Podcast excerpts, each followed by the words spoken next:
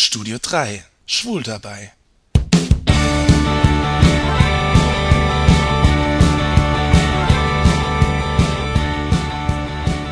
Hallo Jungs, hier ist wieder euer Jan aus dem Studio 3 in Saarbrücken. Durchgehend warme Küche. Esst ihr gern und kocht ihr gern? Ich gebe zu, ich koche leidenschaftlich gern und ich esse gern. Vor einigen Wochen hat in Saarbrücken ein Vapiano-Restaurant eröffnet. Das ist so eine italienische Kette und ich muss zugeben, ich bin Stammgast. Ich liebe Pizza, Spaghetti und Bandnudeln mit Lachs oder Garnelen. Und dann gibt es natürlich die italienischen Salate und die tollen Nachtische, Panna Cotta. Aber natürlich widerspricht das alles meiner Ernährungsumstellung. Ich habe doch irgendwann im letzten Jahr auf Low Carb umgestellt. Das heißt wenig Kohlenhydrate. Eine Maßnahme, um ein wenig abzuspecken und mich gesünder zu ernähren. Naja, zehn Kilo habe ich immerhin geschafft.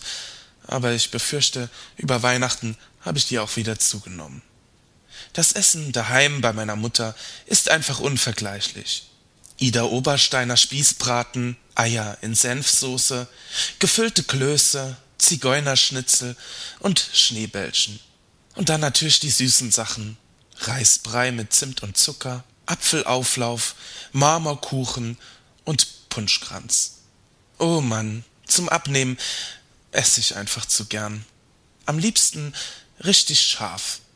Asiatisch oder mexikanisch.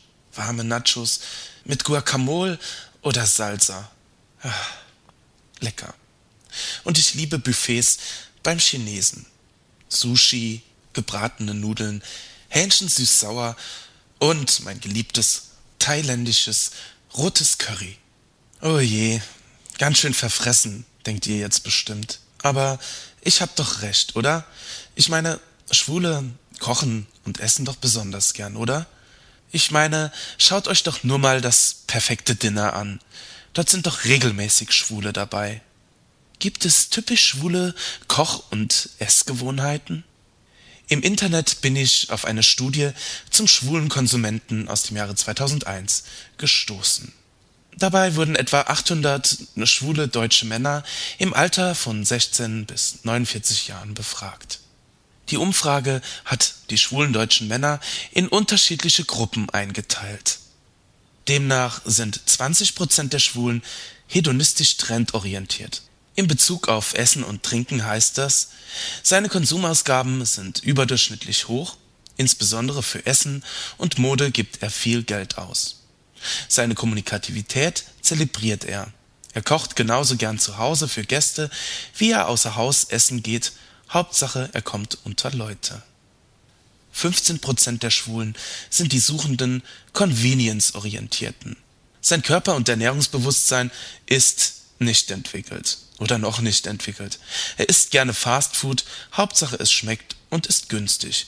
Der Inhalt ist Nebensache. Er kocht ungern und Haushalt ist ihm ein Greuel. 21 Prozent der Schwulen sind die markenbewusst Karriereorientierten. Das sind wiederum gut verdienende Schwule, denen Beruf und Karriere wichtiger sind als das Privatleben. Obwohl Freund schneller Gerichte, achtet er auf die Frische und die Qualität der Lebensmittel und er geht auch gern mal auswärts essen. Typ 4 ist der konventionell häusliche Schwule. Bei ihm tendieren Häuslichkeit und Kochen eher in Richtung traute Zweisamkeit und haben nicht den kommunikativen Charakter wie bei den anderen schwulen Typen. Dann gibt es schließlich den fünften Typ Schwule, der preisbewusst Intellektuelle. Das sind 23 Prozent der Schwulen. Dieser Schwulentyp macht die größte Gruppe aus. Er liebt Kochen, Häuslichkeit und seine Rolle als Gastgeber, ähnlich wie Typ 1 und 3. Er ist aber durchaus gesundheits- und umweltbewusst. Hm, interessant. Und zu welcher Gruppe zählt ihr euch? Naja, so viel zum Thema Studien über Schwule. Ob wir uns wirklich so kategorisieren lassen? Ich glaube, ich komme so langsam mal zum Ende. Ich denke, ich muss mir jetzt was kochen. Nach diesem Podcast ist mir das Wasser im Munde zusammengelaufen. Ich habe nen Bärenhunger. Zum Schluss bleibt mir nur noch zu sagen, auch schwule Liebe geht durch den Magen. Glaubt mir, ich weiß, wovon ich rede, denn mein letzter Freund war Koch.